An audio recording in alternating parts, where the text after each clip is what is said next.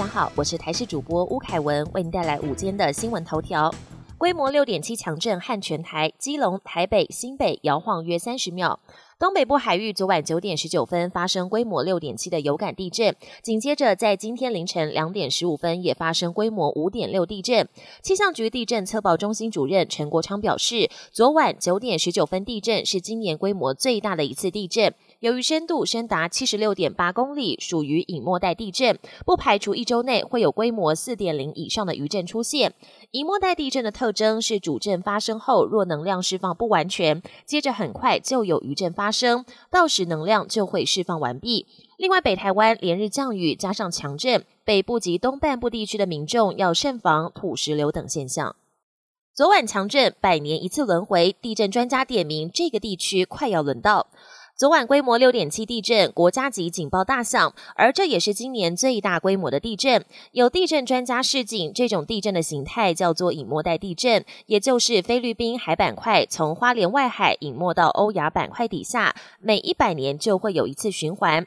一九零九年，台北也曾经发生类似的地震，当时的震央是在新北市中和。周日起急冻四天，低温下探十三度。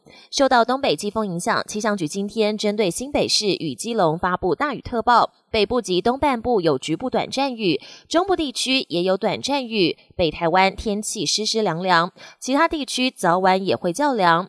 周日晚间起将会有另外一波冷空气来袭，北台湾将明显转冷，最低温可能降到十三度，提醒民众要留意温度上的变化。国际焦点。规模六点七强震撼全台，中国福建厦门皆有感。台湾发生瑞士规模六点七强震，连中国的福建等地也有明显感受。中国网友在网络上分享影片，表示福建的福州、厦门和泉州等地震感明显，家里的金鱼鱼缸剧烈的摇晃，天花板吊灯也不停的晃动。还在学校的学生感受到地震之后，也纷纷从教室内逃出，赶紧从楼梯往楼下冲，惊慌逃难。而有网友表示，在福州这么多年是第一次感觉到这么明显的摇晃，相当可怕。美国 FDA 通过紧急授权，辉瑞疫苗将进行运送。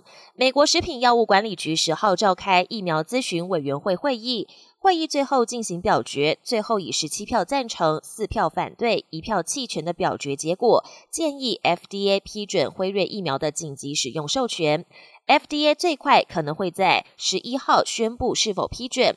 一旦通过批准，美国神速行动小组将展开疫苗的运送作业，将疫苗分发到美国各地。而第一线的医护人员及年长者是优先施打对象。美国名嘴艾伦确诊，节目暂停播出到明年一月。美国新冠疫情持续扩大，许多名人接连感染。最新确诊的包括知名节目主持人艾伦·迪珍妮。六十二岁的他透过推文证实自己确诊，不过身体状况良好。脱口秀节目《艾伦秀》将暂停播出到明年一月。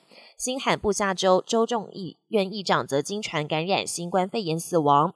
全美新冠单日死亡人数在九号来到破纪录的三千一百二十四人，超越九一一事件，成为美国历史上单日死亡人数第三高的事件。